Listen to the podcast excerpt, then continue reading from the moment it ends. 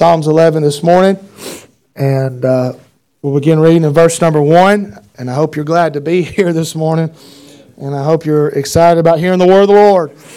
And uh, I love the Bible, don't you? And uh, I've been raised my whole life uh, to believe the Bible, to that the Bible that I'm holding right here is the Word of God. Um, I want you to know this morning that we're hypocrites if we have more faith on what's written on the outside of the Bible than we have in what's written on the inside of the Bible. Uh, and you'll get that maybe before tonight, but I know a lot of people that they'll stomp, spit, and holler, and uh, they'll fight over this King James Bible, but they don't know a thing that it says. And I don't want to be that way. to you? Psalms 11 this morning, uh, in verse number 1. If you're able and willing, would you stand with me out of respect to the Word of God? Simple thought again this morning and um, pray that it'll be a blessing to you. I believe it's very applicable, though, to the times in which we live. The Bible says this In the Lord put I my trust. How say ye to my soul, Flee as a bird to your mountain? For lo, the wicked bend their bow, they make ready their arrow upon the string, that they may privately shoot at the upright in heart. If the foundations be destroyed, what can the righteous do? Father, I pray you'd help me right now to preach the Word of God. Lord, I'm not fit. Lord, I'm not able to stand here without you. But Lord, I'm thankful that, Lord, when you breathe upon us, Lord, you can speak through us, and I pray that you would today. I pray, Father God, that as I preach, you'd preach. I pray that there'll be a spirit of fear and conviction here for the lost. And I pray for the saint of God that might be here, that we'd all be challenged Lord, I thank you, Lord, already for speaking to my heart. I thank you for the songs we've heard. I thank you, Lord, for the truths that we've heard through the songs. But I pray now that the truth would be preached in a way that it's clear and transparent and understandable, Lord, for the youngest to the oldest and every way in, everyone in between. Pray that not one person would leave here and not having heard your voice this morning. Lord, we love you now, and I thank you for this privilege I have. It's in Jesus' name we pray. Amen. You be seated. Psalms 11 in verse 3, the Bible says this If the foundations be destroyed, what can the righteous do? What can the righteous do? If you study these Psalms uh, in the this book of Psalms, I, I've preached from them quite a few times here at the church, but I don't know if there is any psalm that I've ever read, Brother Larry, when, that when I read it, it didn't seem like it was written for me and it was written for right then. I believe that this book, of all the books in the Bible, is the most personal of all the books. These are songs, we know that, that were written, but they were written by men and written from uh, experiences in their life. And when you read the Psalms and you see and you study the Psalms, it's, it's so um, enlightening, I guess you could say, to read and study the background of the Psalms. And uh, you know, David uh, wrote the majority of the Psalms in the Word of God. Did you know this? And, and I want you to listen to what I'm about to say. David's name is mentioned more in the Bible than Jesus' name.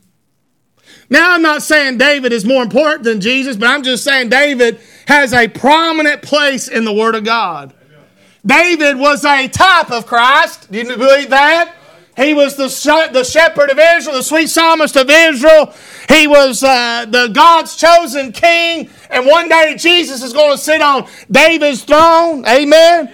Uh, he's of the root of uh, the tribe of Judah, the root of David. So I, I, I don't want to tell you that David's more important, but I want you to know that God thought a lot of David and had a lot to say about David. Now, if you study David's life, it really can be broke down into basically four sections in his life.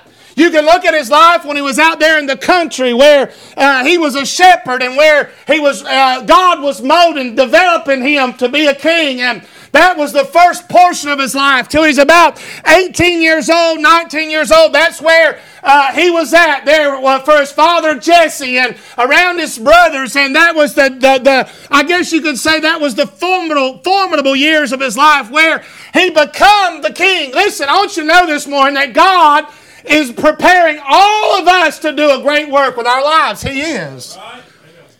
And then you have the, the times of his life where you could say he was in the cave, where he was running for his life. Not once, but twice. He had to run from Saul. He had to run from Absalom.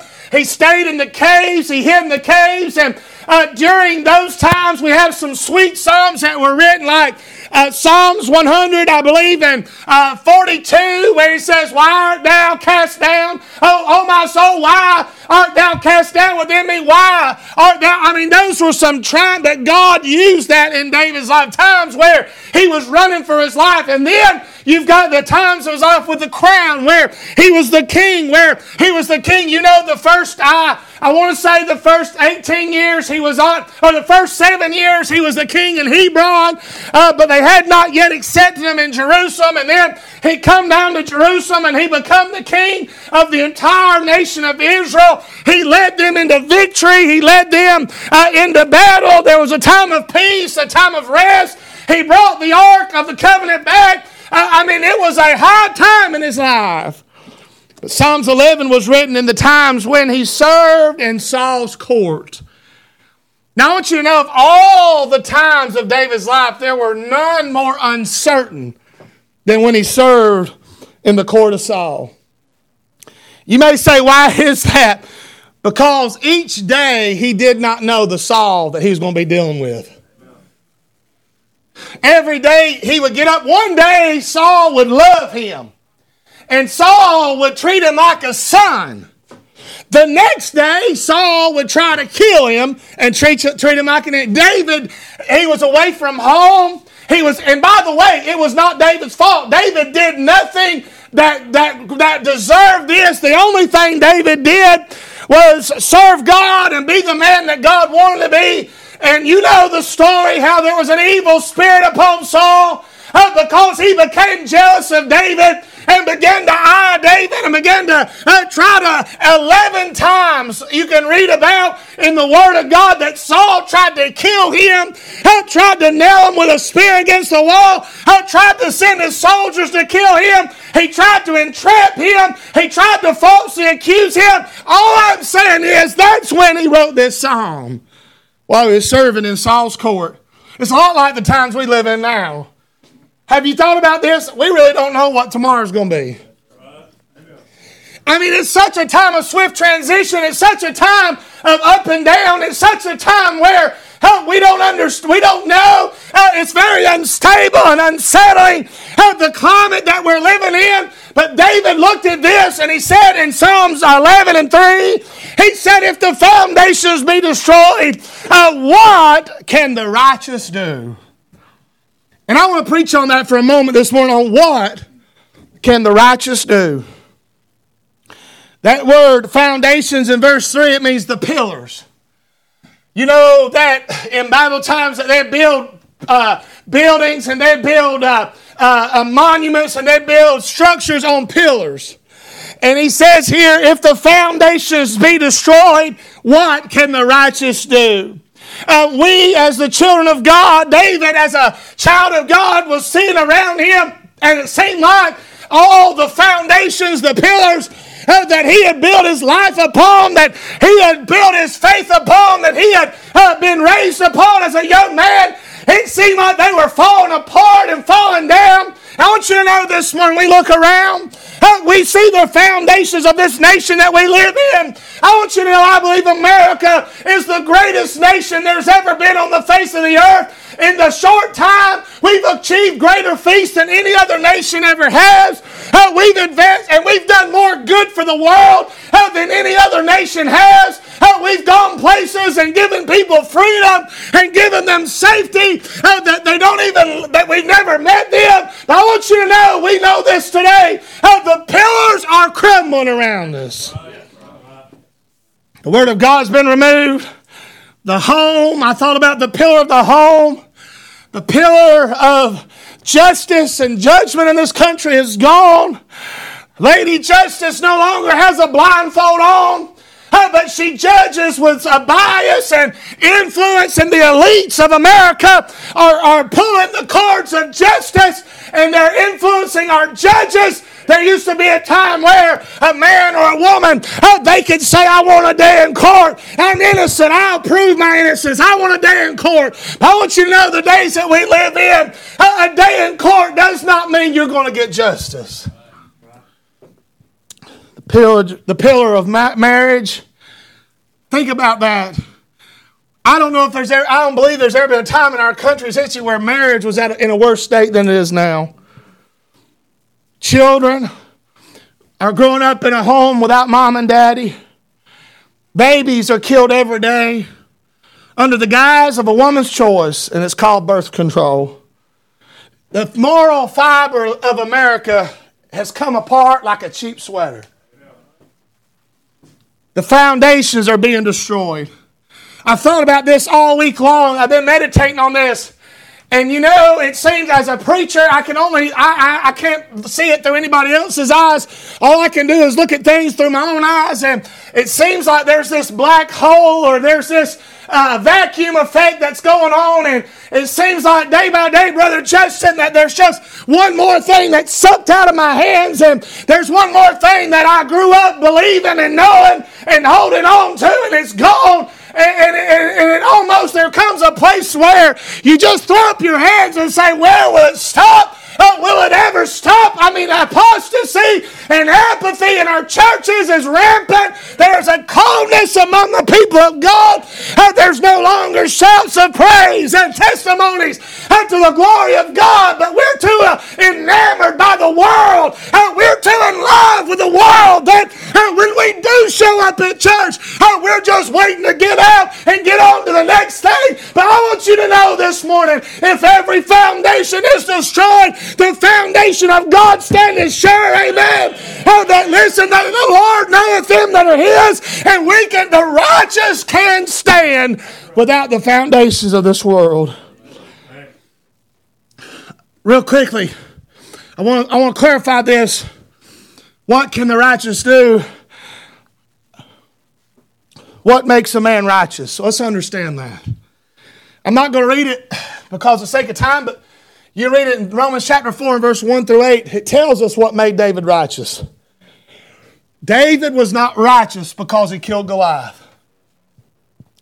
David was not uh, righteous or considered or called righteous by God because he served the king of Israel. David was not righteous because he was skilled in playing a harp and singing. He was not righteous because of his loyalty to his father and his obedience and subjection unto him. David was not righteous because of anything he had done. The reason David was righteous is because David had put his faith in God Almighty, and because of his faith, just like Abraham uh, in Romans chapter 4 and 1, it compares Abraham and David, and the Bible says, Blessed is him unto whom the Lord will not impute iniquity. And David had the imputed righteousness of God Almighty uh, because he had put his faith in the Lord Jesus Christ. That's what I believe. That's what the Bible teaches. So I'm saying this morning, you're not righteous because you do right. You're righteous because you've been made right. 2 Corinthians 5:21 For he hath made him to be sin for us who knew no sin. Here it is that we might be made the righteousness of God in him. Did you know on the cross Jesus was made sin for us so that I might be made righteous in him? He took all our bad, Brother Larry, and gave us all his good. He took away everything that was wrong about me and put in everything that was right about him. He took away all my unholiness and put in his holiness. And so I want you to understand uh, that you can only be considered righteous if you've been saved by the grace of God. But I want you to see in this verse that we read quickly what can we do? Have you thought about that? What can we do? We can't fight and, and riot. That's not what God's called us to do. We're called to be peacemakers, like it or not. We're called to give the gospel, to win the lost, not kill the lost.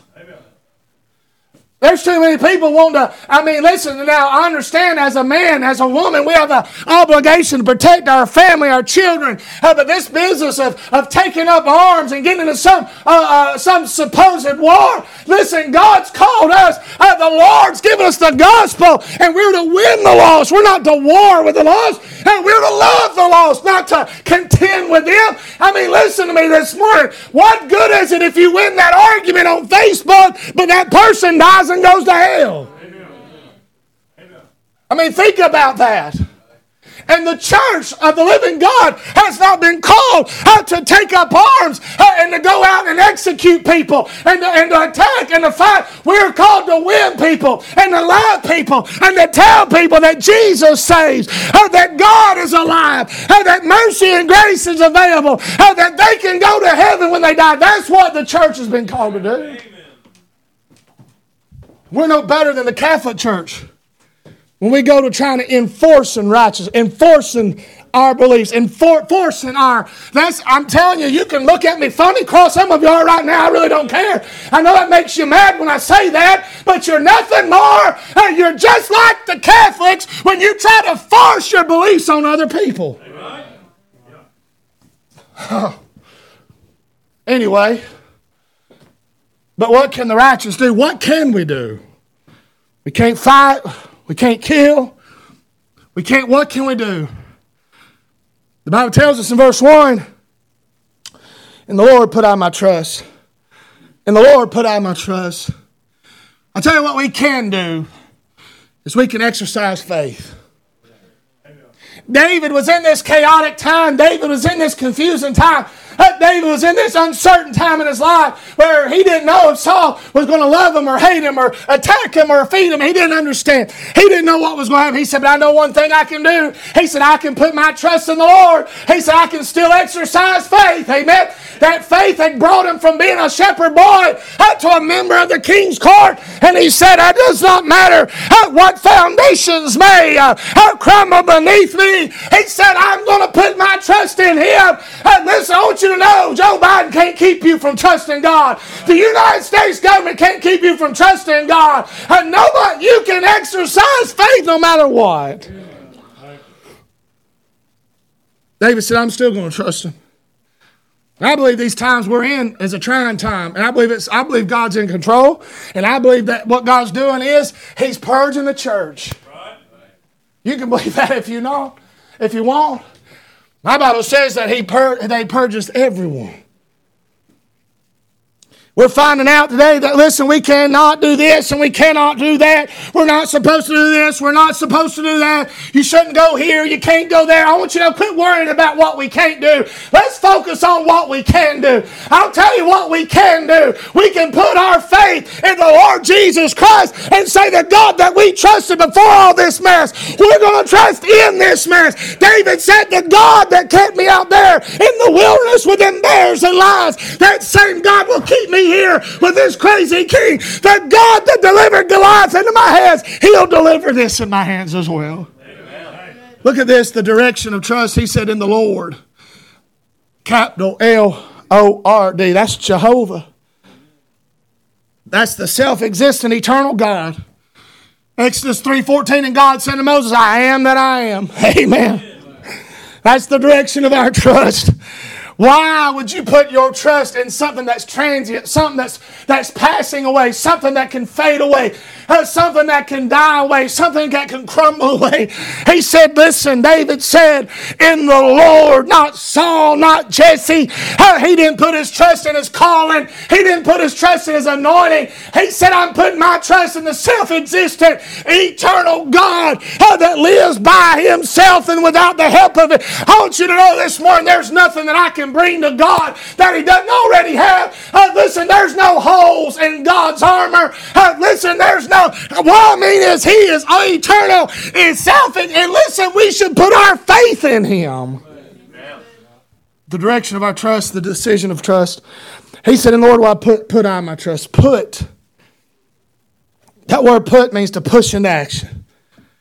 We have to activate our faith. There's a decision has to be made. David said, I've made the choice that I'm going to trust in Jehovah.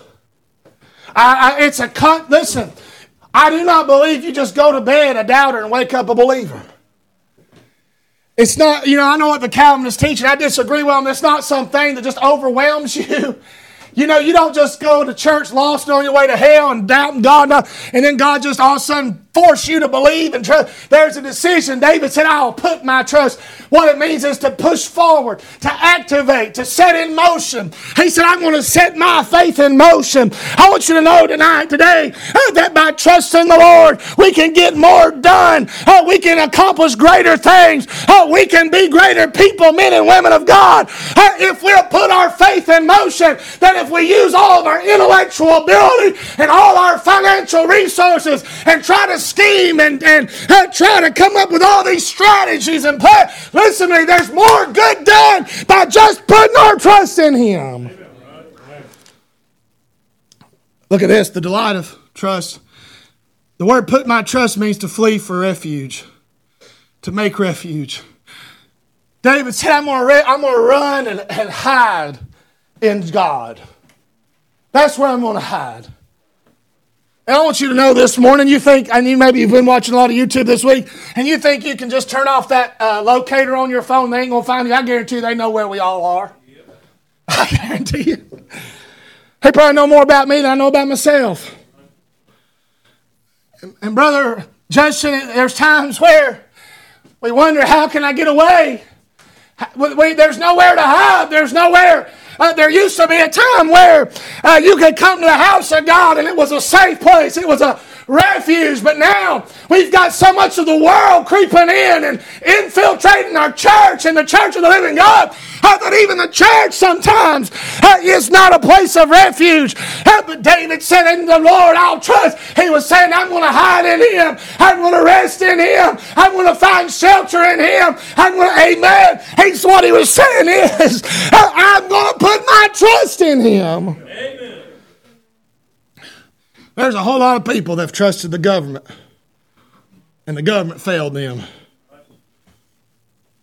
Many have trusted in a spouse, and their spouse failed them.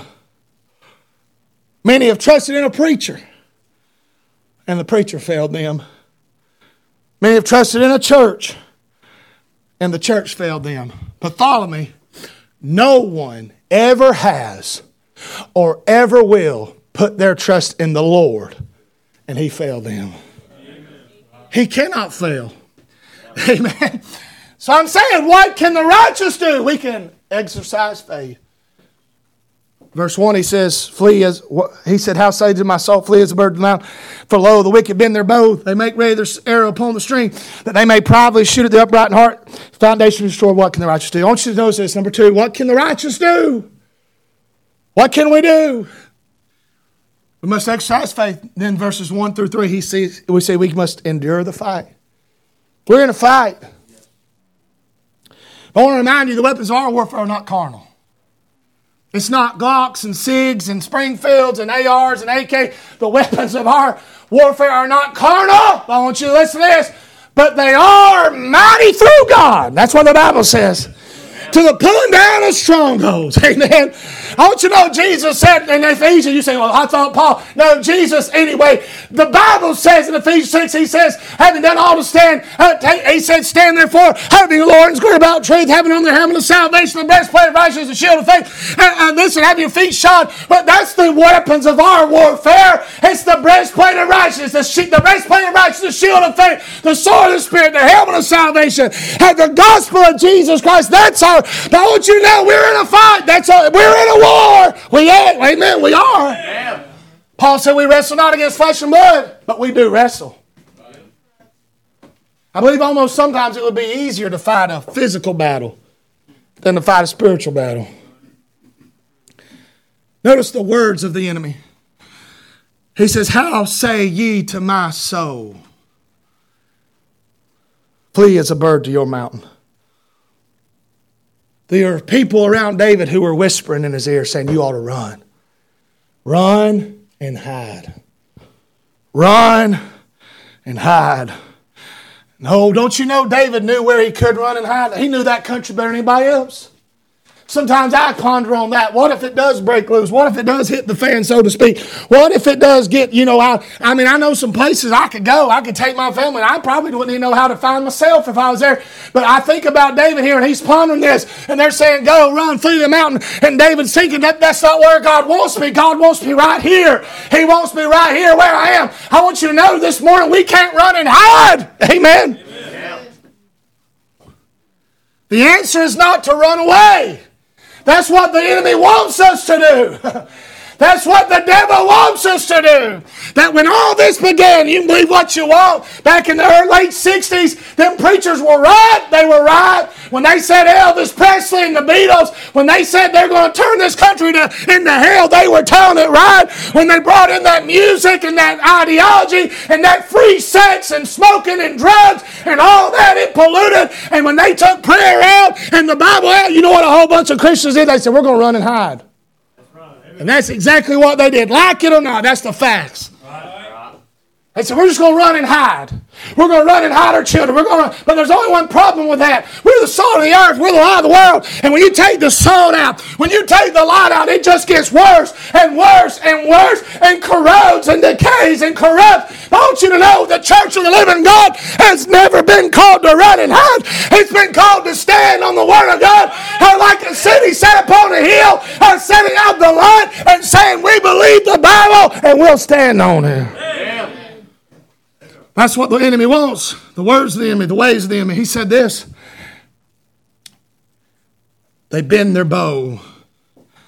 They make ready the arrow upon the string, that they may privately shoot at the upright in heart. That word privately means in the darkness. I got news for y'all.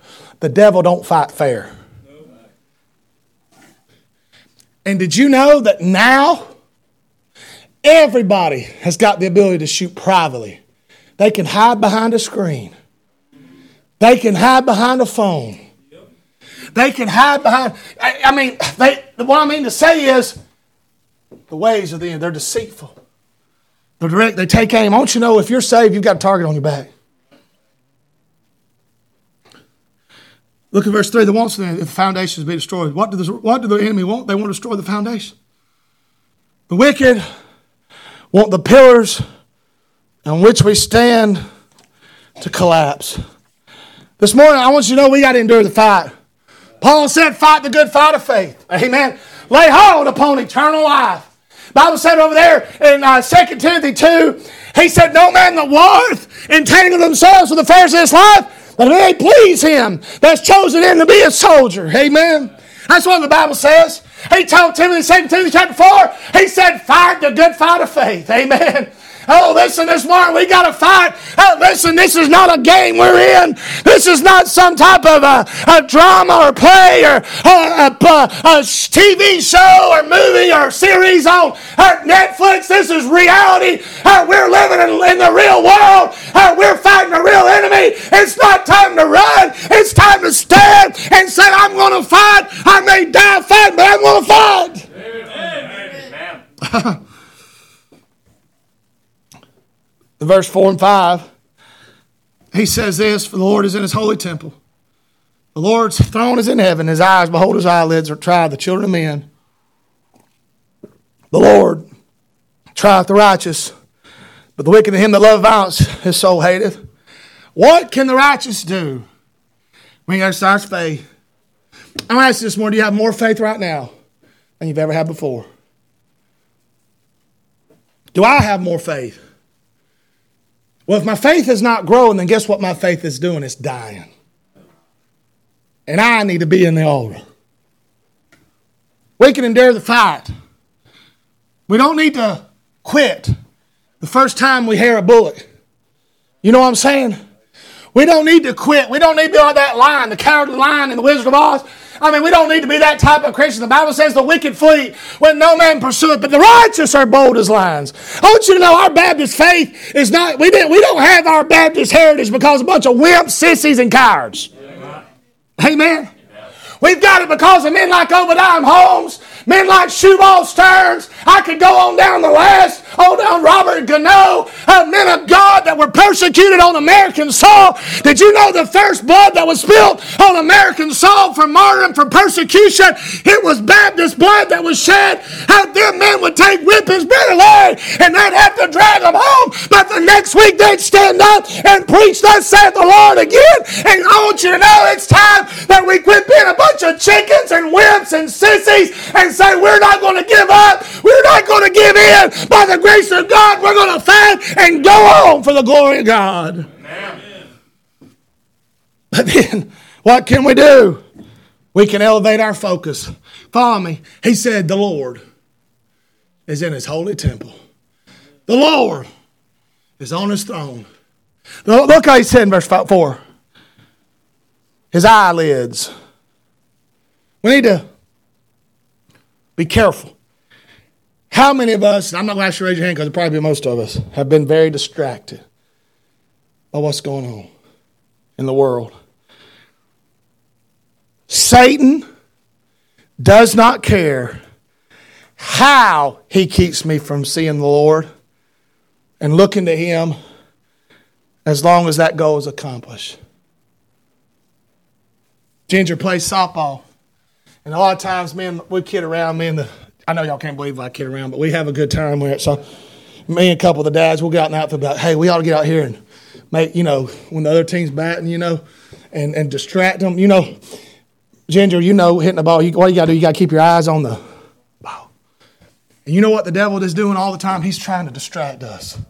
And some of us are so distracted, we're so concerned.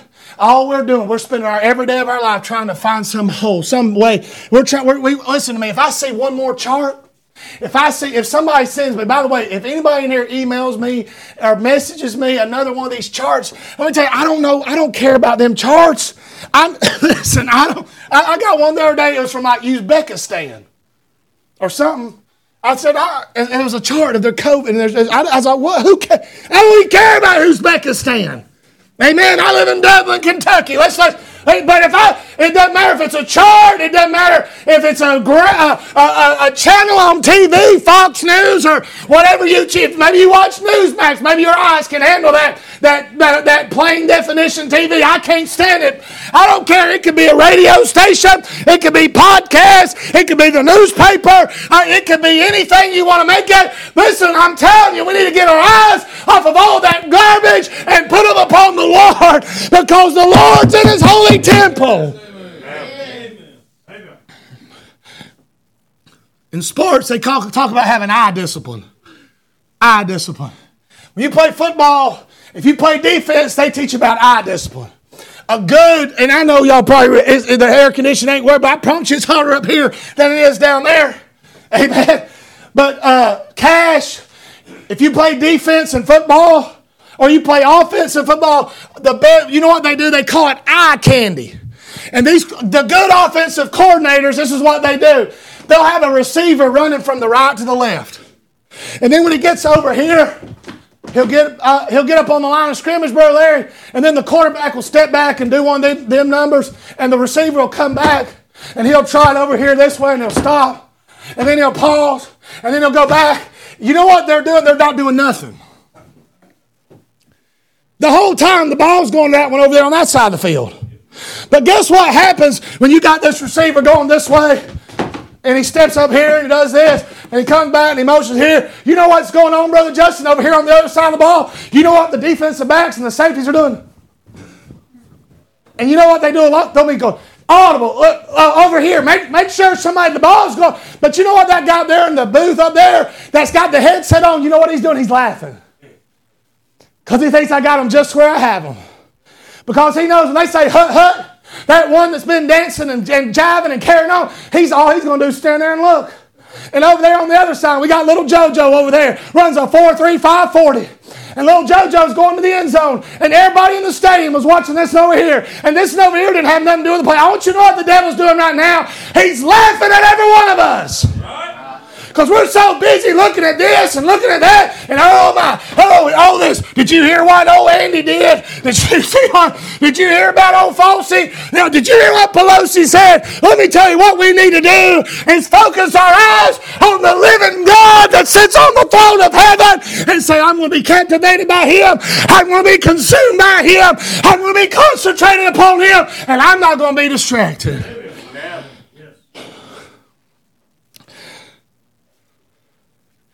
We don't need to let the chaos down here think or convince us there's chaos in heaven because there's not. God's not out of option. I believe God can send revival if He chooses. How wonderful would that be? I know some preachers say it can't happen. One thing I've learned, you better be careful what you say God can't do.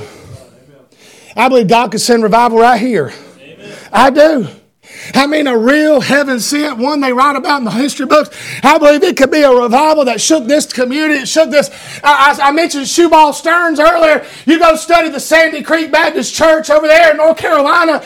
They was run out of Virginia and. Uh, the Northeast, those people were because of how strong they were in their faith and their, and their doctrine. And they went down there to Sandy Creek, North Carolina, and God sent a mighty revival. That little church, I believe they had about 138 people there on average. Uh, but by the time Shubal Stearns uh, died, I believe there was over 600 Baptist churches uh, were started out of one little revival at Sandy Creek Baptist Church. I say I believe God can send revival. You say, how would it if his people that are called by his name would humble themselves and pray and turn from their wicked ways? Then God would hear and God would heal and God would help us. They say, well, but this is the judgment of God. In wrath, God can remember mercy. Anyway, God could send rapture. I know it's boring, but God can send rapture. I'm looking for the rapture. Are you? Maybe you're a mid-tribber, post-tribber. You're looking for the Antichrist and all that, the treaty and the covenants and the. Prom- I want you to know I'm not looking for none of that. I couldn't care less who the who the Antichrist is. I ain't to be under his rule. I ain't. Don't care. I guarantee it ain't Joe Biden. He can't live seven years. Impossible. I don't believe he's to make it through one year being president. I really don't. I'll be honest, y'all. I'm just going to say this. I feel sorry for that man. Some some ways, he's so manipulated and, and poor old thing. I mean, I feel sorry for him. Did y'all see him there? I can't. Be, I can't help but say it. When old Kamala was standing behind him, and and he said, uh, uh, "What did he say? Something about there was 300 Afghan. They had 300 men in the Afghan army." And she went, I thought that's the way my mom used to look at me in church when I said something. I mean, you know, that look like I'm going to whoop you when I get home. But what I'm saying is, I'm not looking for the Antichrist. Are you?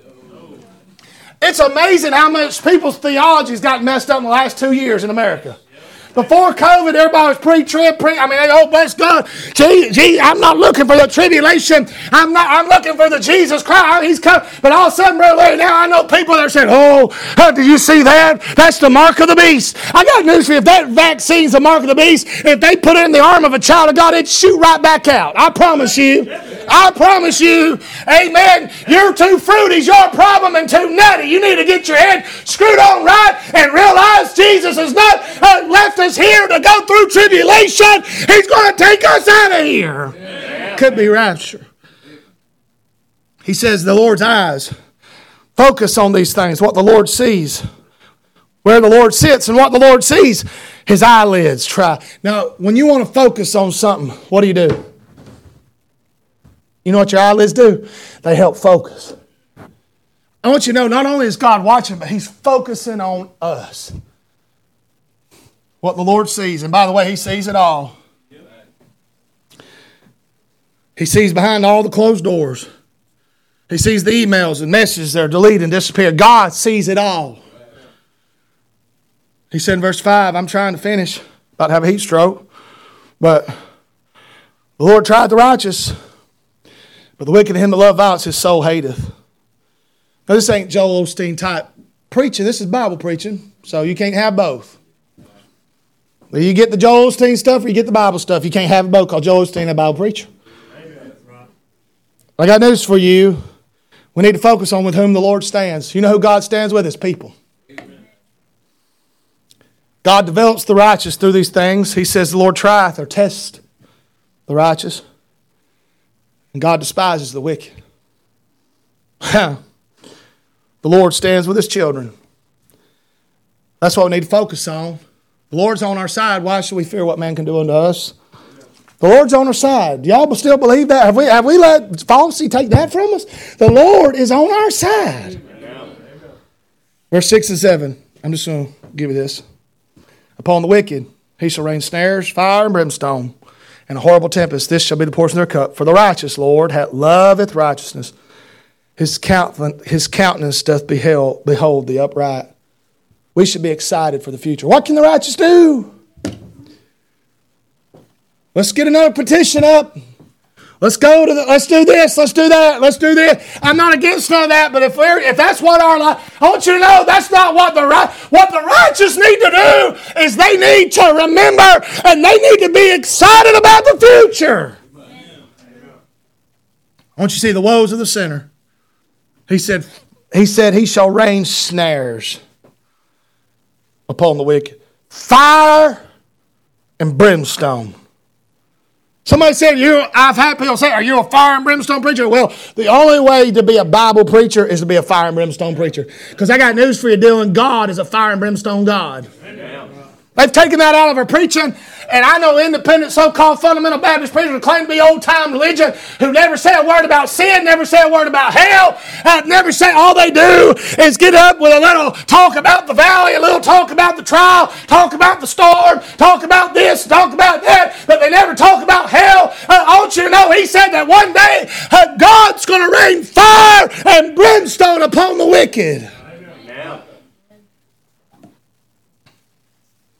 People have a hard time swallowing that, but it's the Bible truth. Jesus came the first time with grace, but he's coming the second time with justice. He came the first time to shed his blood for sinners, but he's coming the second time to shed the blood of his enemies.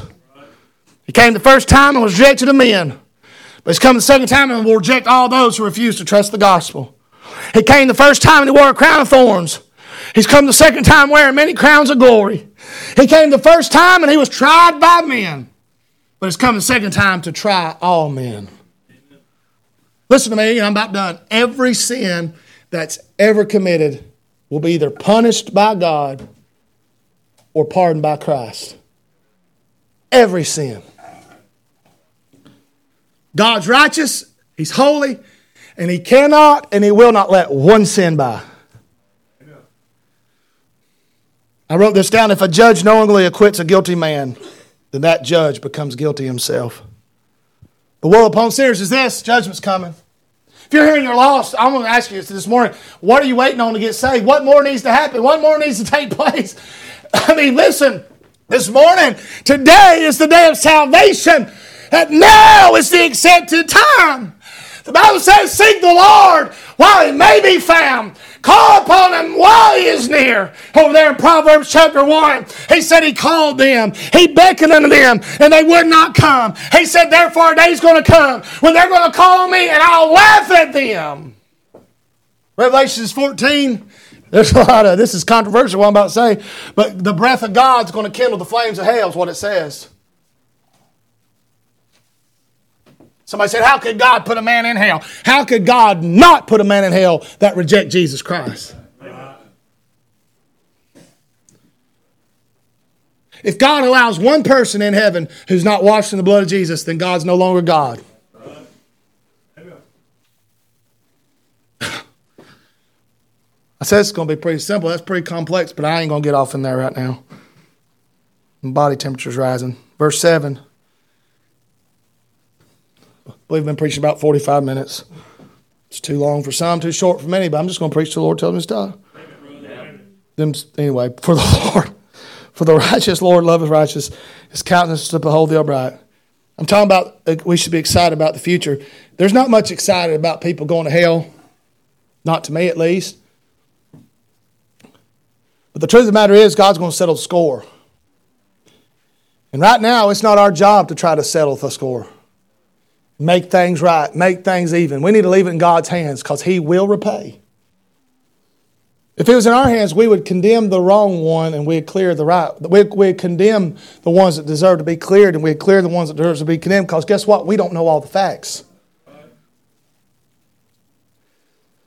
But verse 7, the wonder of the saint is this we're going to see his face.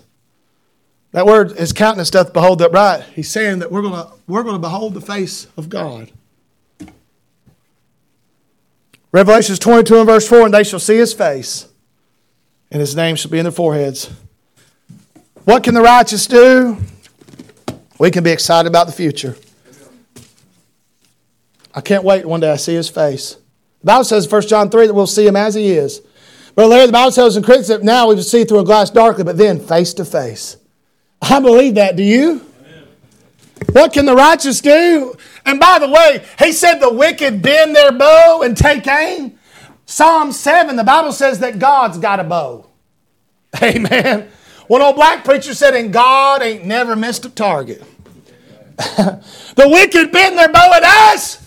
Aren't you glad we've got a heavenly Father that pulls back the bow of justice and judgment and one day he's going to lay, he's going to set things right. He is. And all these people that are lying and contriving and getting rich right now off of, off of, off of death and off of sickness and off of heartache, God's going to weigh them in the balances. Uh, God's going to trust, and we need to rest in that and know that we don't have to vindicate ourselves. God's going to vindicate us one day.